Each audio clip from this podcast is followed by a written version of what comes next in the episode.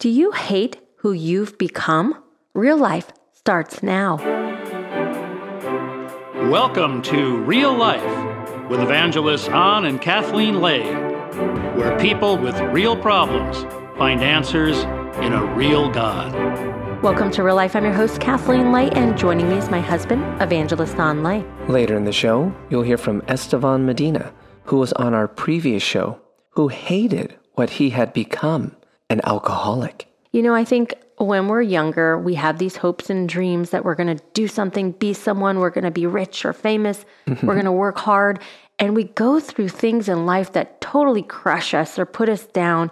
And we start looking in the mirror, and some of the things we see about ourselves, there's a reflection that we don't want to see. We hope to turn out a certain way. We hope to have had these achievements, or we've messed up, we've mistreated people, given bad advice, and we can start saying, Gosh, you know, look at me. And I know that happened for me as I started to get older and I started to realize the things that I had done, the baggage I've accumulated, the hurtful things I've told people, or the bad advice. I started to really hate myself and say, mm-hmm. Gosh, you know, and these thoughts would come into my head like, you know, what's the point of even being here? You're worthless.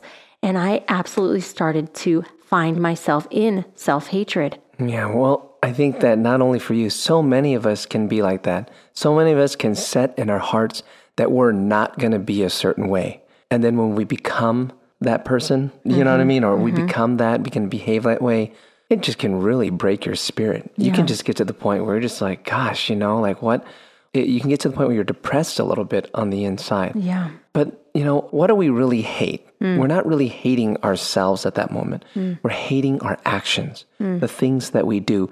We have to sometimes separate the things that we do from who we are. Yeah. Because just because we do certain things, it doesn't mean that's who we are. And so when we can realize that, really, the things that we do, the Bible calls it sin. Yeah. And those things, right, we're going to hate that. We don't like that. And we end up doing it. But what I love in the Bible, it says in Isaiah 43 25, I, even I, am he who blots out your transgressions for my own sake, and I will not remember your sins. You know, God, He loves us so much that He has removed that part that we hate from His view. When He sent His one and only Son, He died on the cross so that He could see us as His perfect children and mm-hmm. removes that blot of stain, the sin that we so much hate. And so we have to come to a point in our lives gosh, if God can forgive me, I've got to look the way you know he looks at mm-hmm. myself. Mm-hmm. I need to forgive myself. Mm-hmm. I need to stop hating myself. And i need to say god help me to get better to not behave that way to not behave sinfully. And I think that's the biggest key is knowing the love of God. When we have the love of God in us and we know his love and how much he cares for us and we're created in his image, we start listening to his voice instead of the voice of the devil who's trying to put us down. Mm-hmm. Because I believe everyone goes through that. We hear a voice, a thought in our head, and we do things that we wish we didn't do and we start hating ourselves like you said. We mess up, we blow it, but we turn to God and say, "Lord, forgive me," and move forward. We give it to the Lord and we move on because his mercies are new every morning. Let's hear from Estevan right here after the break. Real life is made possible by people like you. We'd like to take this opportunity to sincerely thank you for your generous support. We couldn't do it without you. May God bless. Welcome back to Real Life. I'm your host, Kathleen Lay, and joining me is my husband, Evangelist Don Lay. hello everyone And joining us is Estevan Medina, and he was with us sharing how he was in a gang growing up and ended up in a party where two people were stabbed, and he had to take the rap along with the other friends because no one would fess up. He ended up in prison for seven years out of his life, and he blamed his parents because of the way he was brought up, that he felt like he was never disciplined, and so he had a lot of bitterness and anger from that. And so we're going to find out how he got into alcohol and became an alcoholic, which led him to liver disease. He died and came back, and we're going to find out what he has to say. Let's welcome to the show, Estevan. Thanks for being with us. Hi, how are you guys doing? Good. my Thanks for being with us. So tell me about how you were feeling when you started to turn toward alcohol. I know you started selling drugs, but you must have been pretty depressed and wanted something to just cover that pain. Can you tell us about your emotions at that time? Yes, well, what happened was I was on parole and I think I was out for like three months. And within that three months, my house got raided.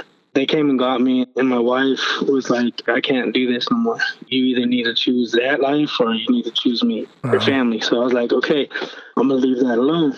Mind you, I've done most of my life in jails and in prisons and stuff like that. So I didn't know how to function in society. Mm-hmm. So I had to get a job and like I was working 40 hours a week and getting a paycheck and it was like nothing. you know Yeah. what I mean? And it was a struggle for me to hmm. be able to get used to that lifestyle. And it just like the things that were going on in my head was like, I'm never going to be able to make it. I'm working for this and my money's gone. So of course that brought on the depression and, you know, the anxiety, I think. And I had a job that I was working at that everybody was getting out of prison and getting that same job. Hmm. So everybody was like addicted to something on that whole crew. Like, you know what I mean? One was doing coke, one was doing heroin, one was drinking. And because of the drug use that I seen in my own home as a child, I had always told myself I'm never going to get addicted to hard drugs. But that opened the door for the alcohol. Hmm. I felt like the alcohol would suppress my pain or take it away. At first, I was doing it casually, and then it just progressed. And hmm. it got to a point where, like, I started to just isolate myself from everybody. And I would get a gallon of vodka, and I would sit in a room and drink by mm-hmm. myself. I would wake up drunk, go to sleep drunk. And if I didn't have the liquor, I was always sick, mm. shaking. It went through some low times in my life. I would go to my kids' room or to the laundry room and just see if I could find change, quarters, anything, just so I could get something to go to the liquor store. Wow. Mm. So you started drinking heavily, and there came a point where you had liver disease. Tell me how you felt finding that out and what started happening to your body. Well, right before that had happened, I was still with my wife and kids. And one day I was arguing with my wife and I went to turn around to pick up my son and he gave me this look. Mm-hmm. And I remembered that look as one of the looks that I gave my father. Mm. And I knew I had to leave. So I left. And when I left, I didn't have nobody tell me, you know, you need to stop, you can't drink. You know what I mean? Mm-hmm. And I went harder. I was hmm. drinking harder. I was I got to a point where I didn't want to live anymore, but I just didn't have the courage to kill myself. Hmm. Oh. I remember one day I woke up, I didn't have no liquor, and my side was really hurting, and I had called my sister to see if she could take me to the hospital, and at first she was like, no, you know, you're faking it, or you know what I mean? Right. I guess I burned all the bridges with all my family, so she thought it was just another way for me to get her to get me liquor. She ended up coming for me. She took me to the hospital, but I was so sick too from the withdrawals that she had to buy me a bottle oh. before I got to the hospital. When I got to the hospital, the doctors did like a breathalyzer on me, and I blew a .67. Hmm. And I guess I had got pneumonia and all kinds of stuff had happened to me. So they put me in ICU there and they told me, like, if you don't stop drinking, then you're going to die. So my sister had called my wife and asked her to come down, you know, because it was real serious and to bring the kids. And my wife, I think I hurt her so much. I dragged her through the mud and, you know, just made her deal with so much that she shouldn't have to. And she came down, and the way she tells it, she was going to tell me off. But when she seen me, she had compassion. And she was like, Are you done? and if you are, then you could come home. Hmm. So I was in the hospital there for about a week. And then I came back home and I was sleeping a lot. And one night I had woke up and my eyes were yellow, yellow. Mm. And my wife was like, Something's wrong with you. You need to go to the hospital. And I was like, No, it's induced hepatitis from drinking. Mm-hmm. And I told her, No, it's just that. I'm probably jaundice. So, you know, I just let me sleep it off. And she ended up convincing me to go to the hospital. And when we mm. did, as soon as the nurse seen me, she was like, Oh my gosh, you're in liver failure. Mm. So they put me in the hospital room and then we started running tests. And the doctors came and they asked my wife to come outside because the kids are in there. They asked her, like, is this your husband? And she said yes. And they told her, well, um, you need to prepare yourself because he's not going to leave this hospital alive. Wow. So you were told pretty much that you were going to die. What did you think about when you found out that you weren't going to make it out of the hospital alive? I was scared.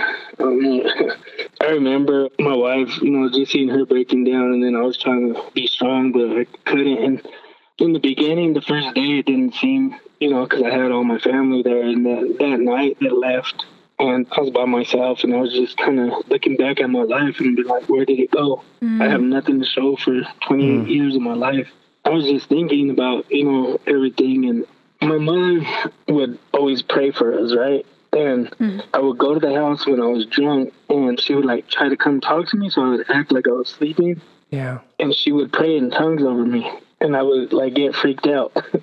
Hmm. And I was like, this lady's weird. Hmm.